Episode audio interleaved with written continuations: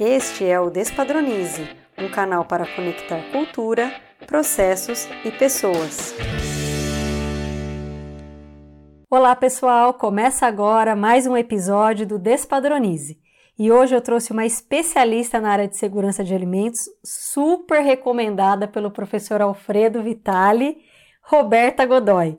Roberta, muito obrigada pela sua presença aqui. Eu que agradeço, Camila, é uma honra, um prazer estar aqui com você ainda mais pela indicação do Alfredo, que é super reconhecido na área, então um prazer é todo meu. Roberto, tenho certeza que tem gente que está ouvindo e que te conhece, mas também tem aquelas pessoas que não te conhecem. Então eu gostaria que você contasse sobre você, como que você chegou até aqui e um pouco sobre a Food Solution também. Ótimo. Bom, para quem me conhece já sabe um pouquinho da história, mas para quem não me conhece, eu idealizei a Food Solution quando eu fiz um curso de uh, especialização, pós-graduação lá no Canadá de Food Science. E eu tinha uma matéria que chamava empreendedorismo.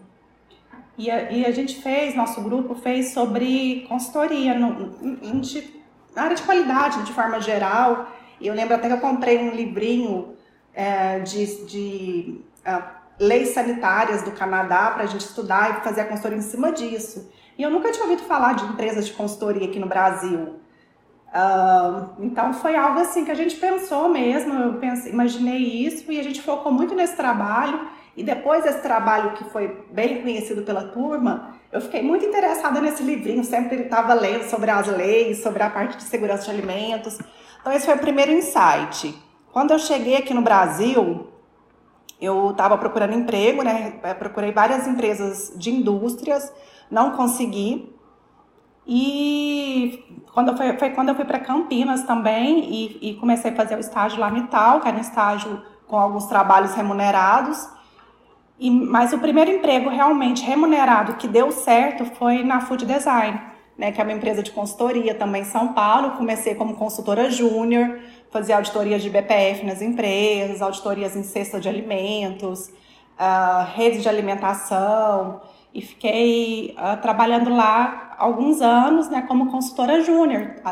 Então, aquilo que eu tinha idealizado lá no Canadá, no meu subconsciente, veio, né, como meu primeiro emprego, assim, de presente. Então, vários nãos que eu recebi, depois eu entendi por que, que eu tinha recebido não. Eu acho que o meu perfil já era mais nesse perfil de auditoria, consultoria. E aí, depois, em seguida, eu fiz um curso de líder, né, na DNV, de auditora líder, e fui chamada para fazer parte da equipe da DNV de auditores também. Fiquei na DNV uh, ah, durante sete anos trabalhando como auditora, viajei muito. É, eu senti na pele as dificuldades também dessa vida de auditora, né, que não é fácil. A gente tem que renunciar bastante à vida pessoal, porque cada semana você está num lugar. Então, viajava muito, viajei o Brasil inteiro. Tinha vezes que eu ficava um mês no Rio de Janeiro, por exemplo. Então, praticamente levava assim uma mala cheia, né, para ficar. Ficava no hotel uma semana, em outro hotel em outra semana. E aí depois disso a gente fez, né, consolidou um pouco a, a, as amizades também entre cliente e, e a, os próprios amigos, consultores, auditores. A gente começou a, a pensar nessa ideia de montar a empresa de consultoria, já que a gente já tinha o PJ. E aí a gente começou aqui em Goiânia, né? O PJ até a gente iniciou como uma, uma uma filial da Food Design no começo. A Ellen Lopes veio, só que devido às incompatibilidades de preço, que São Paulo tinha um valor um pouco mais alto que Goiânia, a gente não conseguiu alavancar a Food Design e aí a gente, eu comecei com a Food Solution. Tava, na época eu tinha uma outra sócia que era amiga minha, uh, e a gente começou com a Food Solution e com a experiência que eu já tinha na DNV, né, junto com a Food Design, Começamos com alguns poucos clientes e foi crescendo. Graças a Deus, hoje nós estamos 15 anos no mercado, com bastantes clientes, clientes desde o começo, que, que quando a gente começou. A gente já teve clientes também da parte de serviço de alimentação, supermercados. Ah, ainda temos, mas realmente o foco maior é para indústria de alimentos, né, embalagens também.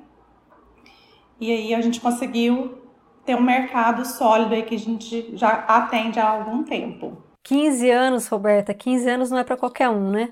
15 anos é, é, é bastante chão. foi muita dedicação, muito suor para a gente chegar até aqui. Graças a Deus a gente tem um nome, mas a gente sabe também todas as dificuldades, obstáculos que a gente teve que passar para conseguir ter um nome consolidado no mercado. E é claro, sempre também a gente sempre tentou trabalhar com muita ética, muita transparência, para a gente conseguir ter essa solidez que a gente tem hoje. Ah, mas com certeza super renomada aí. Eu, eu, eu falei já isso para Roberta, o Alfredo sempre fala, né? Ah, não, a Food Solution é muito nota 10. E Roberta, falando um pouquinho aí de segurança de alimentos, né, dessa toda essa sua experiência, é, tem um assunto que é sempre muito difícil, né? Eu, eu, eu sempre vejo como difícil de ser implementado, que é a cultura, né, da segurança de alimentos. Eu queria que você contasse um pouco das suas andanças sobre as principais falhas, né, as principais questões aí que você tem visto nas empresas e, e nas indústrias. É, eu acho esse tema super oportuno, realmente ser obrigatório agora como uh, um requisito, né? Vários requisitos relacionados para certificadoras, porque realmente às vezes a gente fala para a empresa, mas como não tem um requisito para suportar isso, passa batido e acaba que muitas vezes a qualidade que fica responsável por toda a segurança de alimentos, por toda a gestão da empresa, o que não dá uma sustentabilidade a longo prazo. Então fica muito documento para auditoria, para auditoria ver, né, para auditor ver. Só que com esse tema cultura sendo uh, é, estando em, à tona, né, sendo obrigatório, a gente consegue ter mais solidez para cobrar isso do cliente e o cliente cobrar isso dos demais departamentos da empresa como uma cultura organizacional como um todo. Né? Então, cada um com a sua responsabilidade, com seus deveres e é, junto com a alta direção também, que tem que ser o primeiro a cobrar isso, cascatear isso com seus colaboradores, com seus funcionários. Então, para a gente, como consultor, e também tenho certeza que para a área de qualidade, isso é um tema que foi bastante esperado uh, ah, para a gente conquistar outras áreas que não qualidade para trazer para a gestão da segurança de alimentos. E, e, assim, é, muito se fala isso que você falou, né? Ah, documento para o auditor ver. O que que você, assim, quando você está, né, lógico, é, vendo e estando nas empresas, o que que você, quando você bate o olho, fala, hum, não vai dar certo. Isso não me parece uma cultura sólida de alimentos. É, quando você vai conversar com os operadores, vai conversar com o pessoal e ver que o que eles estão respondendo não está coerente com aquilo que a empresa está te mostrando de documento, é, muitas vezes um documento muito robusto, né? Ah, mas na prática você, com as entrevistas em loco, você vê que não bate, que as pessoas ou não sabem ou não tem conhecimento do, daquilo que era para eles saberem. Então a gente consegue ver que tem uma discrepância. E quando é uma auditoria, às vezes, de certificação, eles treinam, às vezes, algumas pessoas só, né? Porque a amostragem geralmente de auditoria é baixa, e aí acaba ficando passando em auditoria, passa. Algumas pessoas sabem, o procedimento tá lá e passa. Mas com esse tema de cultura, acaba que a gente tem que envolver aí um quadro bem maior, né? Tem que dar uma, uma sustentabilidade aí para esse tema. Então, é, os funcionários 100%, incluindo fornecedores, partes interessadas, uh, acionistas, enfim, todos têm que estar bem claros qual que é a missão, a visão, os valores que a empresa tem, se as pessoas, os colaboradores estão seguindo esses valores, se estão de acordo com esses valores, se os colaboradores têm voz, se eles são, uh, se eles conseguem comunicar e, ser, e serem compreendidos, né? Se eles, e se eles também apreendem os temas que estão dados em treinamento. Treinamento não é só para mostrar a lista de presença, é para realmente o colaborador apreender aquilo que está sendo dado. Então a gente consegue trabalhar um pouquinho mais nessa parte comportamental. Até por isso eu trouxe até uma psicóloga para essa para esse time, junto aqui da Food Solution, que é a Heloísa Bittencourt, que ela está trazendo esse olhar também comportamental com a gente, para levar esse olhar comportamental junto com o RH das empresas que são nossos clientes. A gente consegue então completar bastante o time, que a gente fica com a visão técnica e ela com essa visão comportamental, porque esse trabalho de cultura ele deve partir também do RH, né? A questão de feedback de pessoal, treinamentos, é, pesquisa de clima, pesquisa de desempenho. Então, são várias ferramentas que o RH pode trazer né, a parte de deixar claras as responsabilidades de cada cargo, através da descrição de cargos e na integração do pessoal também. Então, é muito importante o RH estar tá presente nessa construção da cultura de segurança de alimentos.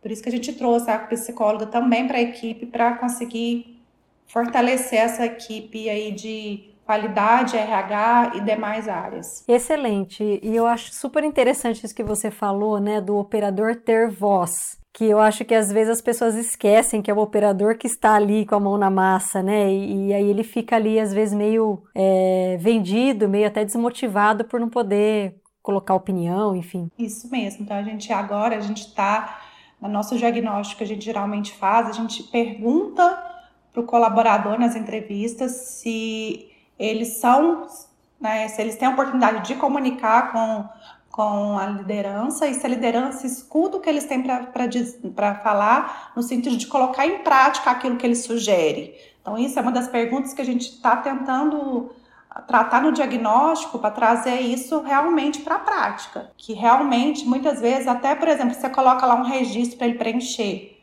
É, ele no dia a dia fala, não, esse, esse dado que você colocou aqui não precisa, ou vamos melhorar, vamos melhorar essa planilha, ou vocês não estão fazendo. É, muitas vezes eles veem até coisas que a gente não vê. Tem, tem, tem uma ferramenta que atrapa, uma, um parafuso, um, um tal equipamento que vocês deixaram construído de tal forma que está dando problema. Então, eles dão muitas sugestões para a segurança de alimentos também, que às vezes a gente não vê da qualidade ou não vê da, da, da outras, de outras áreas. Então, ele, ele conseguindo comunicar uh, ajuda muito na segurança de alimentos. E aí, Roberta, você falou várias ferramentas, né? Você agora acabou de dizer várias questões. Agora, imagina que eu chego no lugar está um caos, né? Está um caótico. O que, que você diria assim para começar? Que, é, que primeiro passo seria melhor dar diante de tantas coisas que precisam fazer, né? Já que cultura é uma jornada, né? É uma jornada. Se a empresa está muito bagunçada, minha sugestão inicial é um 5S. É começar um básico mesmo. Então vamos começar primeiro organizando a casa, vamos fazer um 5S depois a gente faz a parte de, de, de planejamento, né, de outros programas, para depois a gente fazer a implementação. Então, vamos fazer um planejamento aí depois dos BPFs que a empresa não tem, né, dos programas de boas práticas que não estão bem implementados. A gente planeja e depois a empresa implementa. Depois a gente começa com a PPCC e depois a gente vai para a parte de gestão. Então, por último, a gente deixa a parte sempre, até nas consultorias, a gente sempre deixa a parte de gestão por último, que aí depois que já está o pré-requisito bem implementado, a PPCC já bem implementada, a gente vai gerenciar a segurança de alimentos.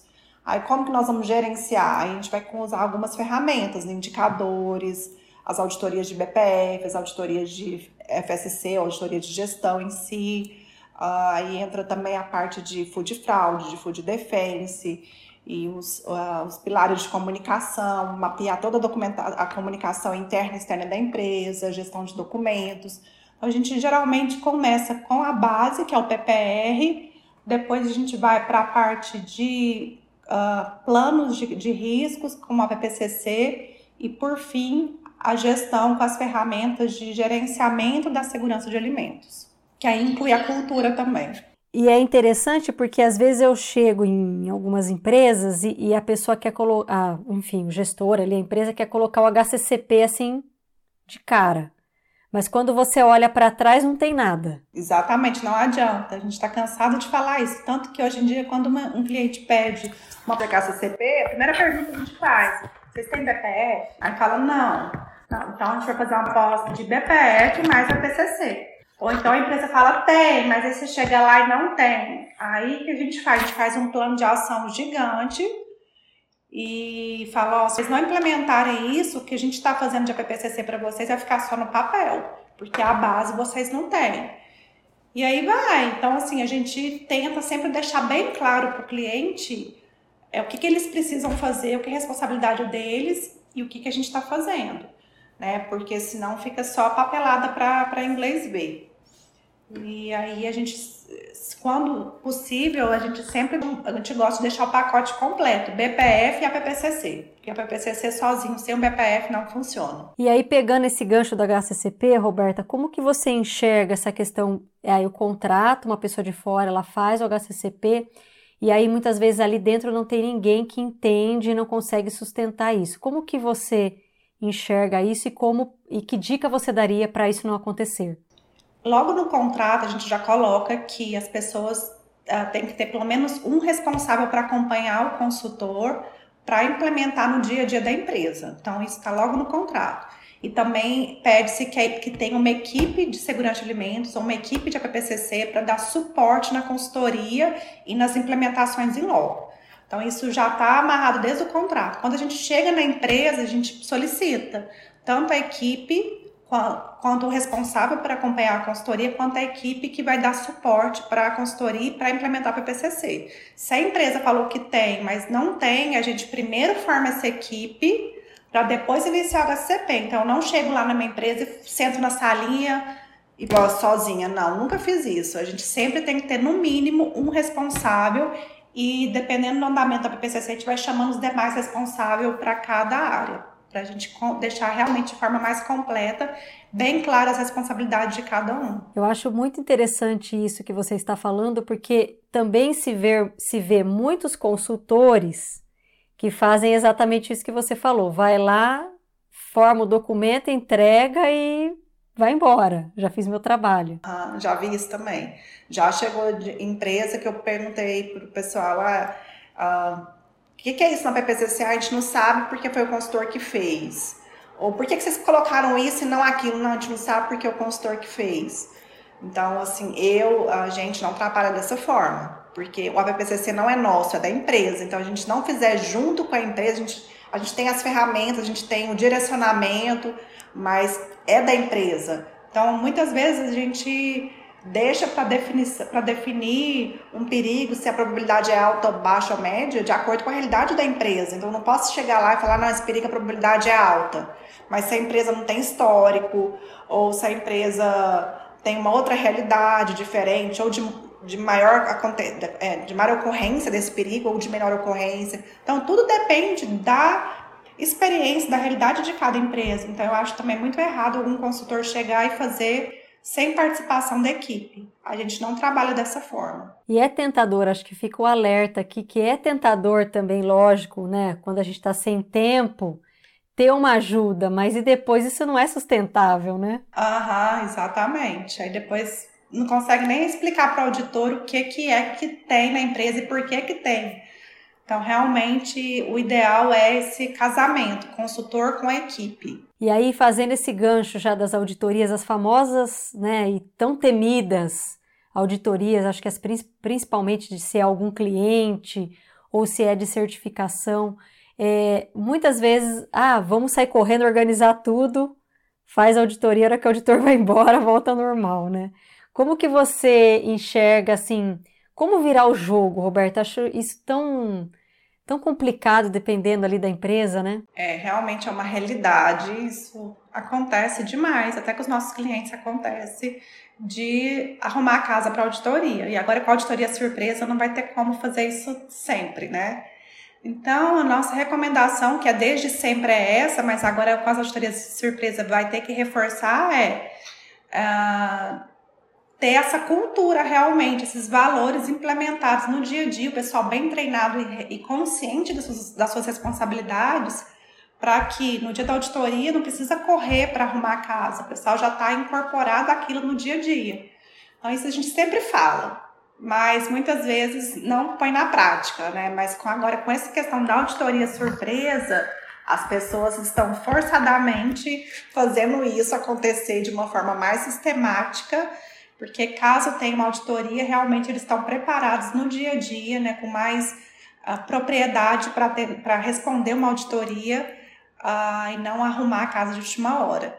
Então, essa questão da auditoria surpresa, por esse lado, foi bom, que as pessoas estão se preparando melhor. As empresas estão se preparando melhor de uma forma geral. E, e assim, Roberta, que dica você daria assim prática para receber, para receber não, mas para se preparar para para ter essa, essa empresa que pode receber auditoria a qualquer momento? O que, o que fazer ali no dia a dia que realmente vai fazer a diferença lá no final? Eu acho que a conscientização do pessoal é um fator importantíssimo, que a gente acaba tendo muitas surpresas uh, em auditoria por falta de comunicação, por não entendimento pessoal. A documentação geralmente fica bonitinha, a consultoria ajudou a fazer, a documentação está tudo de acordo com a norma PED. Porém, a prática é o que, mais, que é mais difícil, é a conscientização do pessoal. Então, eu acho que o foco deve ser treinamentos, conscientização, trazer o colaborador para junto dentro do, do sistema de gestão, né?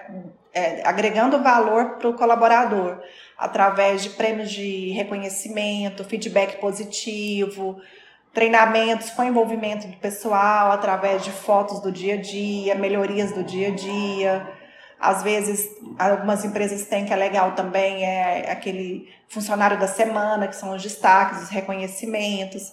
E aí você trazendo o funcionário fica mais fácil de uh, ter uma auditoria de sucesso, vamos dizer assim, né? De atender, é, receber uma auditoria mais tranquila. E aí, pegando o gancho que você né, já até comentou um pouco sobre gestão, mas e aí estar numa empresa em que a diretoria não não te dá o apoio, mas ao mesmo tempo você que está ali, né, como qualidade, você sabe, você tem a consciência do que precisa ser feito, como lidar nessa situação e, e poder gerar essas, essas ações, né, essas atitudes que vão levar aí para uma cultura da segurança do alimento? É, infelizmente, essa é uma realidade muito comum também. A alta direção não se compromete, fica deixa tudo nas, mão, nas mãos da qualidade e ou consultoria, quando tem consultoria também. E aí o que a gente muitas vezes faz é levar números para alta direção, né? Em, em quantidade de reclamação, se você consegue ter um sistema realmente bem implementado, você está com X reclamação, vamos trazer esse tanto de reclamação para tanto, né? Menos 2x ou se você tem um número de porcentagem de devolução alto, vamos diminuir essa devolução para tanto, mas para isso, para a gente diminuir essas devoluções, é, para a gente diminuir então os gastos da empresa, né, aumentar o lucro, a gente precisa do envolvimento da direção em tais em tais aspectos, ou, ou, ou investimento da direção em tais em tais aspectos. Então a gente consegue, quando a gente fala em números né, para alta direção, a gente consegue amarrar eles de alguma forma. Tá? Acaba que eu tento levar trazer um pouquinho a alta direção para perto da qualidade, levando esses indicadores chaves que envolvem custos e ganhos, que aí eles se envolvem mais. É, eu acho que é, isso que você falou é uma dica muito preciosa, né? Porque o que você disse é exatamente falar a língua, né? Então fala a língua da alta direção com a alta direção e fala a língua da operação com a operação. Isso, é isso aí, exatamente. A gente vai aprendendo esses truquezinhos ao longo do tempo. E é isso mesmo, a gente conseguir falar a linguagem certa com cada, é, cada nível hierárquico. E a gente vai conquistando dessa forma. E, e Robert, é, Roberta, quando você, por exemplo, você era auditora e agora você prepara as empresas para auditoria. É, quão rico é esse olhar, né, depois de passar por cargo de ser auditor e agora ajudar? Quão, quão rico é isso e o quanto você consegue agregar aí para as empresas que você atende? É, isso é muito rico, assim, por um lado, porque como você recebe os treinamentos de auditor, calibração de linguagem de auditor, você já sabe o que o auditor espera. Né? Então, você já tem um mínimo que o auditor espera de uh, primeira visão, de documentação, de gestão, de práticas. Então, você já sabendo o que o auditor espera, você consegue preparar a casa melhor para a auditoria. Porque você sabe o que vai ser cobrado, o que, que eles vão. os principais uh, pontos que pegam em auditoria, então você consegue preparar aqueles pontos mais fracos para. Eu, eu, eu, falo muito para meus clientes o seguinte: é, o nosso trabalho é para evitar uma conformidade maior, para vocês não terem não terem o risco de perderem ou não ganharem o certificado. Então, a gente vai preparar a casa como um todo, fazer um trabalho geral. Porque não conformidade menor, assim, questões pontuais, isso é quase impossível. Sempre tem uma vírgula fora do lugar, ou um colaborador que esquece um produto químico fora do lugar. Então, sempre tem as não conformidades pontuais, isso é normal. Mas o que a gente não pode ter é nada sistemático, várias falhas ou várias uh, ou um, um, requisito não implementado de uma forma mais macro. E então eu, eu preparo a casa, eu, eu gosto de conversar com cada, com cada área, explicando o que, que é esperado deles na auditoria, o que, que é esperado deles no dia a dia o que, que eles têm que se preparar, qual que é a documentação que, que eles não podem deixar de lado, tem que estar sempre em dia. Então, eu preparo assim, área por área, de acordo com os requisitos da norma, de acordo com os próprios procedimentos deles, e aí para conseguir deixar eles um pouco mais tranquilos para a auditoria. E aí, dentro das, de todas essas certificações né, que nós temos e tudo, é, existe diferença entre elas ou não? É, isso é indiferente? Você por exemplo, você, quando a gente, como consultora, você tem indicação, por exemplo, não, segue por essa linha ou segue por aquela outra linha? Como que você vê essas diferenças? É, existem as diferenças entre as normas, mas são poucas, são mais especificidades de cada norma. Né? Então, cada norma tem sua, sua particularidade, particularidade, vamos dizer assim. Ah, é, só que o nosso forte maior, tanto que eu trabalhei na DNV, foi a FSC 22000. Então a gente e a norma que mais é conhecida aqui no Brasil, que tem maior porcentagem de empresas aqui certificadas. Então a gente sempre tenta puxar para a FSC, que é a que mais comum aqui no Brasil. É, mas se a empresa quiser um IFS ou um BRC, a gente trabalha também, mas é, geralmente trazendo algum consultor junto para ver para a gente atentar para essas diferenças, que às vezes na PPCC tem uma diferença, na árvore decisória, na metodologia, ou no próprio programa de pré-requisitos tem algumas normas que cobram, dá um foco maior em algum ponto que outra não, então são a base é a mesma, né? É BPF, APPCC e gestão, mas realmente existem as diferenças pequenas entre uma norma e outra. Legal. E aí eu imagino que por conta de tanta normatização, né, porque queira ou não a indústria de alimentos tem bastante normatização, eu imagino que, como você falou, né, lá atrás, a área de RH precisa estar junto. Eu queria que você abordasse um pouco sobre essa questão de contratação. Então, toda empresa precisa ser contratada de uma forma específica. Como que você é, enxerga isso e que dicas você daria para contratar desde o operador até um gestor pensando em toda essa normatização? É, essa contratação, hoje em dia, tanto para ISO 9001, ISO 22000 e várias normas, a gente tem que atender aquilo que está na descrição de cargos, né? Então, aquilo que a empresa planejou para ela como um cargo, em relação a competências de treinamentos, educação, experiência, ela tem que atender esses requisitos de descrição na hora de contratar. Só que com esse tema de cultura mais em alta, a gente está trazendo essa consultora que é a Heloísa, que é psicóloga, até para melhorar essa parte também nas empresas, que a gente está chamando de planejamento estratégico de RH. Que isso aí, essa, a, o RH tem que melhorar muitas vezes as ferramentas para realmente deixar mais robusto e mais. Uh, mais palpável realmente o trabalho do RH junto com a segurança de alimentos. E isso envolve desde a comissão. É, e aí, muitas vezes, a Heloísa fala uma coisa que eu achei interessante. Ela até falou isso na última reunião que a gente teve. É, ela falou que muitas vezes a gente encontra, às vezes, no mercado, uma pessoa que tem o perfil da empresa, mas não tem aquele treinamento mínimo que a empresa espera, ou não tem aquela experiência de anos mínimo que a empresa espera, mas tem o perfil de, de habilidades e competências de líderes que a empresa espera. Então, por que não a empresa formar ou treinar essa pessoa, já que tem esse perfil, que ela é, no, no ponto de vista dela, é mais fácil você conseguir trazer essa pessoa e, e, e, e dar essa parte técnica para ela, além, né, esses treinamentos além que a empresa espera, do que você pegar, às vezes, uma pessoa muito gabaritada, às vezes com currículo, PHD, não sei o que, não sei o que, mas não tem um perfil de empresa é, totalmente acadêmico, ou não tem uma comunicação boa, não, não, não tem humildade para conversar com a equipe dele. Então, às vezes, o currículo dele é excelente, mas na, na prática, então, assim, saber o RH trazer essa habilidade comportamental na contratação também. Então, é por isso que a gente também está trazendo a Heloísa para essa parte de gestão estratégica do RH para melhorar essa parte de contratação e não ser tão técnico igual a gente exigia. Né? Então, a gente está despadronizando, usar, usar o termo da sua empresa, a gente está despadronizando um pouco aquilo que a gente achava que era o ideal, que era só contratar aquilo que está na descrição de cargo. Não, não é. Aquilo que está na descrição de cargo, muitas vezes você se constrói dentro da empresa. Ok, você tem isso no papel planejado, que, aquele planejamento que você vai fazer com aquela pessoa, porque o perfil comportamental dela se adequa. Mas por que a gente está falando isso? Até porque a gente teve alguns clientes com esse problema.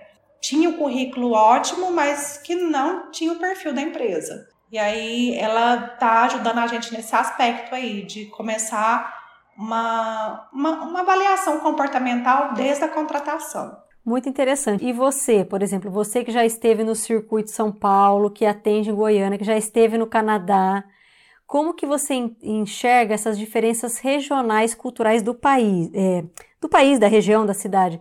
Você enxerga isso como algo é, desafiador no caso de contratar alguém no perfil da normatização né, de alimentos? Ou não? Isso é uma coisa que tem que ser vista também, tanto se fala de diversidade né, hoje. Queria que você abordasse um pouquinho essa questão da regionalidade cultural versus esse perfil aí de empresas tão normatizadas como alimentos? É, existe essa diferença. Cidades menores sempre reclamam né, que não tem pessoas para contratar. Isso é geral. Então, a maioria dos meus clientes são no interior de Goiás, por exemplo. Eles reclamam que não tem pessoas com perfil ou com a experiência ou com, com a formação mínima que precisa para ser contratado. Acaba tendo que trazer isso de fora. E aí, aí são uma série de fatores para conseguir atrair essa pessoa para vir morar no interior, né? Aí inclui desde a política de uh, pagamento até a política de reconhecimento, uh, reconhecimento de cargo, é, subir na carreira, são vários aspectos. Então, essa dificuldade é fato, não só aqui em Goiás, mas cidades do interior também, de outros estados também tem essa dificuldade. atendi também em Curitiba, interior de São Paulo, que também tem essa mesma dificuldade de contratar pessoas com perfil. E aí, é realmente é uma estratégia que a gente tem que montar específico para cada região para ajudar a atrair pessoas, às vezes, de fora para aquela empresa. E realmente envolve novamente a área de RH para conseguir ajudar nessa descrição aí, nessa.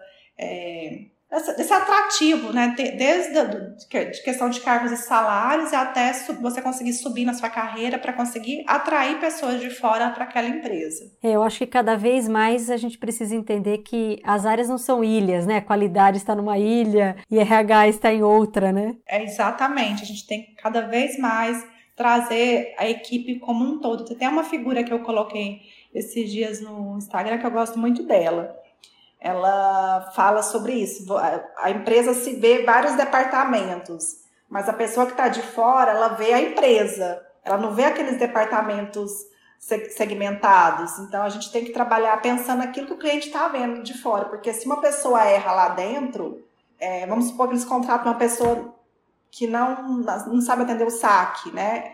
Eles não vão falar, nossa, aquela pessoa do saco, eles vão falar, aquela empresa não sabe responder, aquela empresa não, não me deu o feedback que eu espero. Então, a gente tem que trabalhar como realmente como uma equipe, pensando que o pessoal de fora, o consumidor, o cliente, está tá vendo você como uma equipe única, como uma empresa única, e não fragmentada nos departamentos. Então, quanto, quanto mais a gente conseguir essa união e não colocar a culpa numa, num departamento ou numa pessoa específica, mas a gente consegue crescer realmente em conjunto, né? Então a gente tentar uniformizar essa comunicação, esse entendimento para atender os objetivos em comum. Ótimo. E agora me diga uma coisa em relação a reclamações, né? Você, como você falou, né? Eu estou olhando para o meu cliente. E normalmente a reclamação às vezes é vista como, ah, lá, lá vem mais uma aqui para atrapalhar. É, como que você enxerga isso em relação à cultura né, de segurança do alimento e como que a reclamação ajuda a se conectar com o cliente? É, esse é um dos indicadores que a gente está, que as empresas já têm, né, mas a gente está recomendando levar para os operadores, para a classe de colaboradores, porque eles ajudando na, no estudo de causa, e na proposta de ações, isso envolve eles muito mais, eles se sentem muito mais valorizados de acompanhar o processo desde o todo.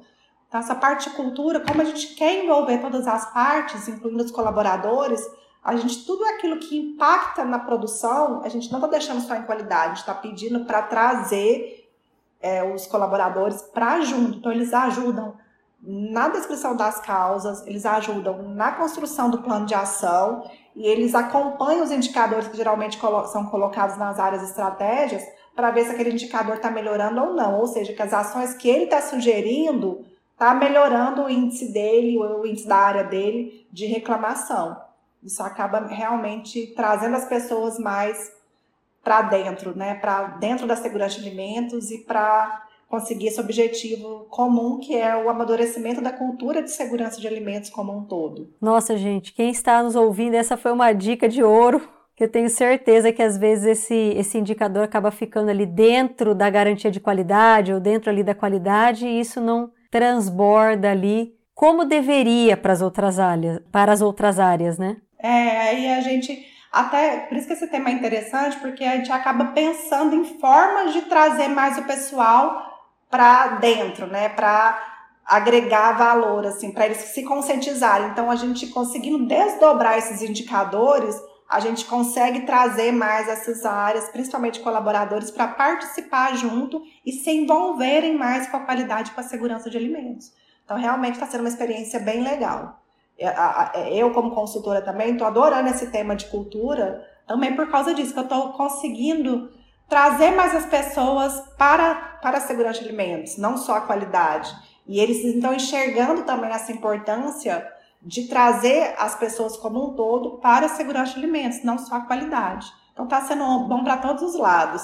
Com certeza, e precisa virar essa chave, né, Roberta? Precisa, a gente precisa trazer esse tema para todas as áreas. Já, a gente já está cansado de ver só a qualidade respondendo a auditoria, ou fazendo documento, ou fazendo toda a gestão e pronto. Não.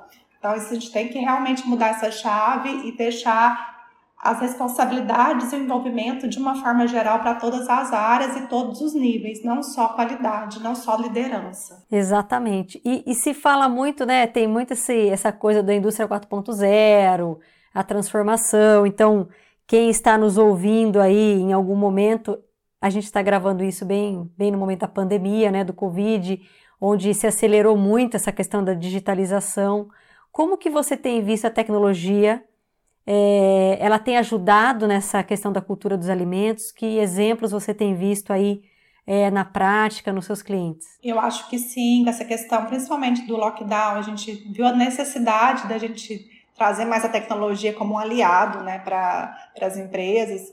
Então, por exemplo, os treinamentos online à distância realmente estão funcionando excelentemente bem, né? Então, a gente viu que é possível sim fazer treinamentos de qualidade à distância então, vários treinamentos para gestores e até colaboradores, põe o pessoal na sala e o telão, né, também consegue acontecer de uma forma que está sendo um resultado bem legal.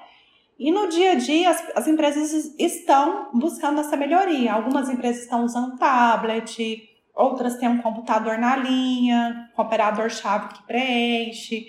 Sistemas, né, plataformas que auxiliam na gestão também, algumas empresas estão aderindo mas ainda não é um, uma escala rápida igual a gente espera, está sendo assim, passo a passo. Eu acho que a questão do treinamento foi mais rápido, o pessoal se aderiu mais rápido ao treinamento online, mas uh, a digitalização como um todo uh, uh, ainda está devagar. Então, a gente vê muita planilha ainda na mão, muito procedimento ainda imprime tudo, assina muita coisa, então tem muita coisa manual ainda. É, e é interessante nós até como, né, Aqui a gente tem a plataforma ESA.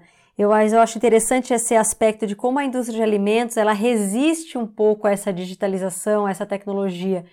O, o que, que você acha que acontece na indústria de alimentos que, que acaba tendo essa resistência? Eu acho que nesse primeiro momento pode ser custo e ou uma resistência mesmo ao novo, né? E aí, com esse lockdown, acho que eles perceberam que isso e a parte de sustentabilidade também, a gente está cada, cada vez mais falando em reduzir papel, né, meio ambiente. Os clientes estão cobrando isso. Então, aí, quando começa essa, essa cobrança de cliente, eles começam a se atentar né, de melhorar esse aspecto.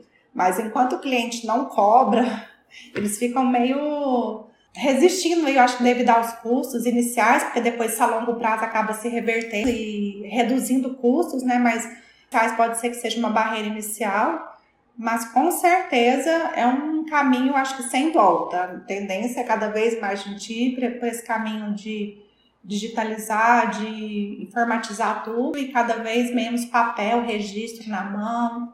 Isso vai ser cada vez menos. Excelente. Muito bom. E eu queria aproveitar que você está aqui e entrar, muito, entrar um pouco nesse mundo da consultoria. Tem bastante gente que trabalha na área, né, que trabalha às vezes em indústria e pensa em ser consultor. Como que você vê isso? É, como que é essa transição para você? É, como, como você, que dica que você daria para essas pessoas que querem fazer essa transição de carreira?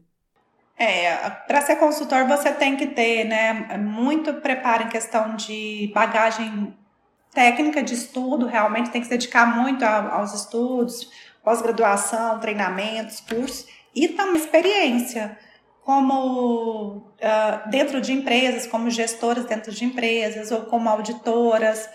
Então, acho que essa soma de experiência nesse primeiro momento, desde que você uh, tenha muita dedicação e foco, são importantes para essa vida de consultora. É, eu acho que, como qualquer outra profissão, você tem que ter muito suor, que as pessoas acham que é muito. Ah, ser consultor é fácil, né? A gente sabe tanto que a gente já, tanto que a gente já abriu mão, até que eu já vi muita gente querendo ser auditora, eu quero, ah, quero ser auditora, quero ser auditora. mas quando chega lá como auditora, já logo quer desistir, porque não vê que não. Você abre mão o tempo inteiro da sua vida pessoal para viajar, para pegar avião no final de semana né? Você entra numa rotina totalmente diferente daquela habitual que você vai para a empresa e volta para casa e dorme, etc. Né? Então, é, então, muita gente desiste dessa vida de consultor e auditor quando vê que você tem que uma série de desafios também que, que acompanham esse trabalho. Então você tem que estar preparado para esses desafios, pegar um, um, um carro, ir para o interior do, da cidade, da, desculpa, do estado, é, às vezes vai de carona ou vai de, de, de, de, um trans, de ônibus, né? E pega estrada, pega terra, pega fazenda, às vezes a empresa é dentro de uma fazenda, enfim, tem a parte legal desse reconhecimento, uh, porém tem muito suor envolvido como qualquer outra profissão que começa a se destacar no mercado. Você tem que estar, além dessa, desse conhecimento técnico, dessa experiência, tem que ter essa disposição para enfrentar esses obstáculos e desafios que também traz a profissão. Porque tem muita gente que vê de fora, como você falou, e acha muito glamuroso é, exatamente. Só vê o lado do glamour, né? Que às vezes você vai num restaurante numa cidade que é um pouquinho mais chique, ou de vez em bem de vez em quando você fica num hotel super chique, mas é muito de vez em quando. É 1% você fica no hotel super chique, 90% você fica lá na beira da estrada, mas a pessoa tira a foto do chique, então acha que é glamour. Mas, né, então, o dia a dia é beira de estrada. De vez em quando você pega um na frente da pra frente pra praia, né? Uma cobertura, um hotel aí cinco estrelas, mas é bem raramente. É verdade. E, e me diga uma coisa, Roberta, dessa sua vida aí, né, de consultora e mesmo auditora. É, eu queria que você contasse aí algum caso aí muito crítico, muito que você passou um aperto muito grande aí nessa sua estrada? Nossa, já passei muitos. Todo consultor tem muitas histórias desse tipo para contar, né? A Lívia que trabalha comigo, ela tava até contar essa então que a gente estava semana passada em auditoria aqui, em cliente aqui em Goiás mesmo, e a gente veio à noite, né? Então a gente gente, a gente veio à noite e a estrada estava muito escura a, a luz da, da, estrada não, dava, não tava boa e a gente tinha que andar com farol alto, farol alto muitas vezes atrapalha. Então, assim, a gente passou esse perrengue para chegar aqui em Goiânia, devíamos devagarzinho no acostamento, muitas vezes tivemos que parar, enfim, né, a gente fez lá a auditoria, que é legal, né, e na volta foi todo um perrengue, a gente até riu de algumas coisas que aconteceu depois, porque a gente não podia chorar, né, depois que passa a gente tem que rir. Mas, mas é isso, assim. Depois eu vou tentar lembrar de uma história um pouco mais legal. Mas agora, de última hora, eu lembrei a saída da estrada que a gente veio. A gente foi chegar aqui em Goiânia, já era 8 horas da noite. Nós saímos do cliente, era o quê? 5 horas da tarde. Então foi, foi bem tensa essa volta. Mas teve vários casos de perrengue, assim, de a gente ficar na, na beira de estrada, de hotel, e a estrada passa caminhão, você não dorme a noite inteira, você fica sem dormir por causa do barulho, porque até sua cama treme quando o caminhão passa. Uh, já teve caso de perder avião várias vezes, e aí você perde uma conexão, fica, tem que dormir em algum lugar, porque chega na, auditor, na auditoria no outro dia e tem que compensar, então você trabalha aí 10 horas no mesmo dia, 12 horas no mesmo dia. Então já teve vários perrengues que a gente passou já. Poderia, a Lívia até fala, Roberto, depois a gente vai escrever um livro. Fala, tá, depois nós vamos escrever um livro, porque tem muita história de muitos perrengues que nós passamos aí nessa vida de consultora e auditora.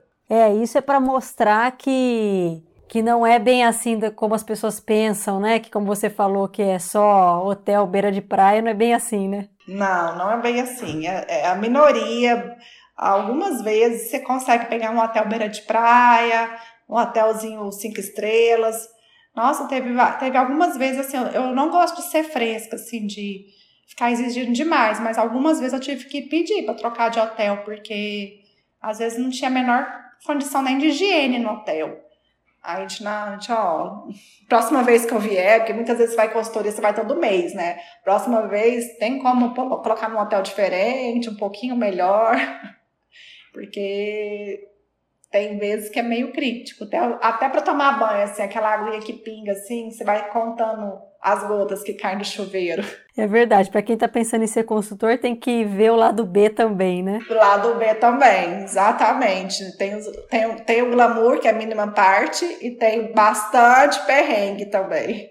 E Roberta, assim, eu queria que você contasse também um momento de alegria, um momento que você se lembra que foi assim, nossa, esse momento foi um momento de orgulho, foi um momento que a gente saiu assim de alma lavada aí dessa. Não, tem vários também, vários. Principalmente quando o cliente consegue obter a certificação. Eu acho que esse é o clímax, né? O que a gente se prepara lá o ano inteiro, ou às vezes mais de um ano se preparando para esse objetivo.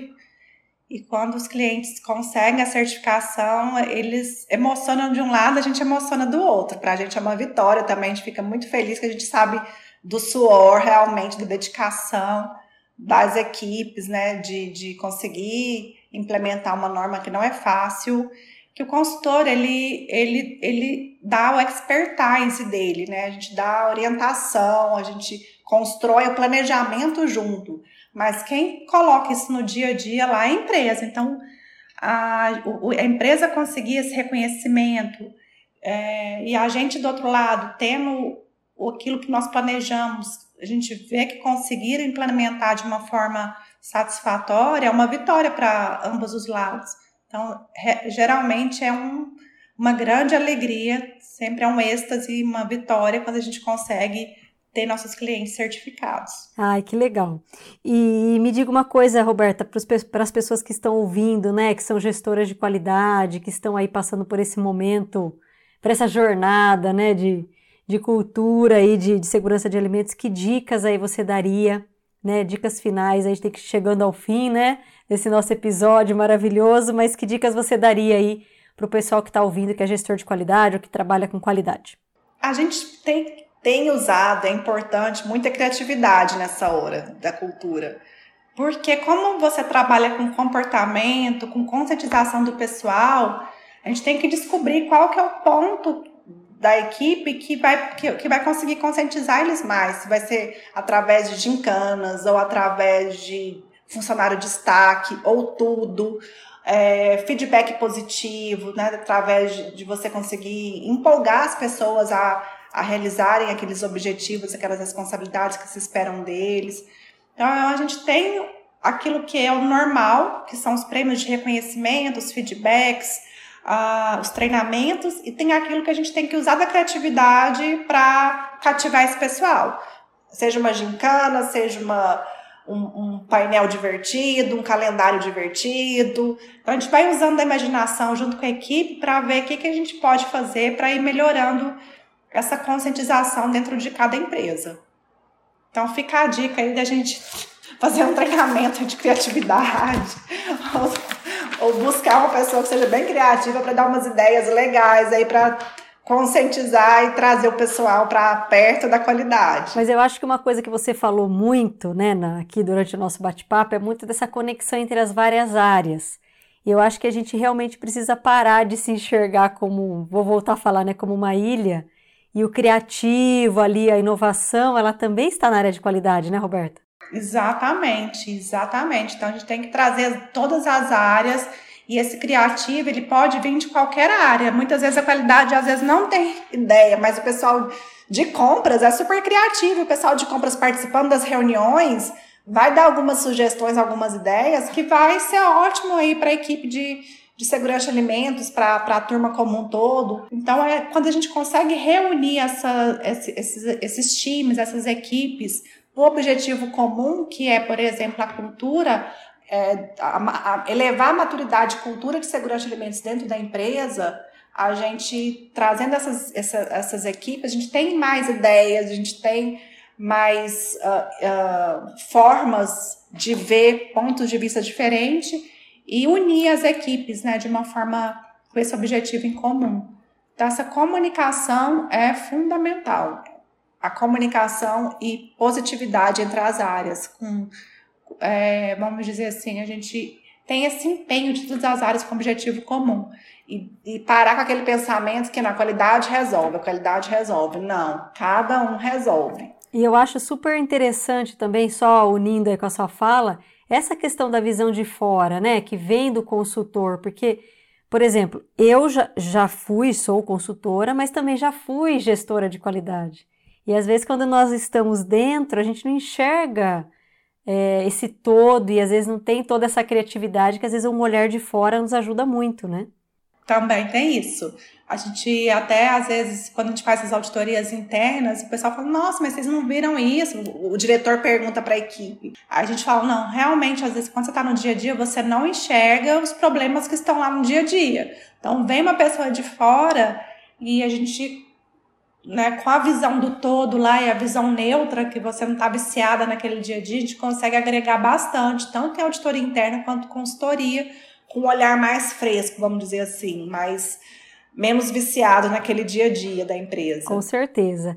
Então, olha, Roberta, foi maravilhoso, foi um bate-papo assim muito esclarecedor. Aposto que foi um, um bate-papo muito criativo, que trouxe né, muita criatividade aí para o pessoal que está ouvindo.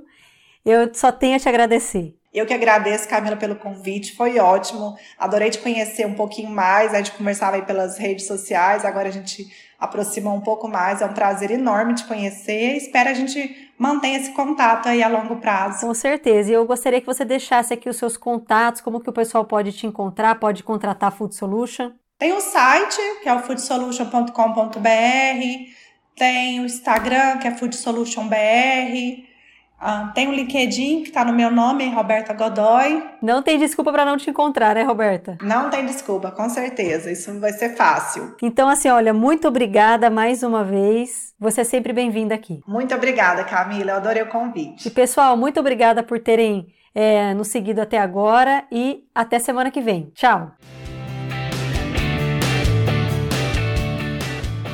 E este foi mais um episódio do Despadronize eu sou Camila Nascimento, responsável pela produção e apresentação desse podcast, com edição de Raquel Venturini. Lembrando que o Despadronize é um canal de conteúdo da ESA e você pode nos acompanhar pelo LinkedIn ou pelo nosso blog esaprocessos.com.br. Até semana que vem!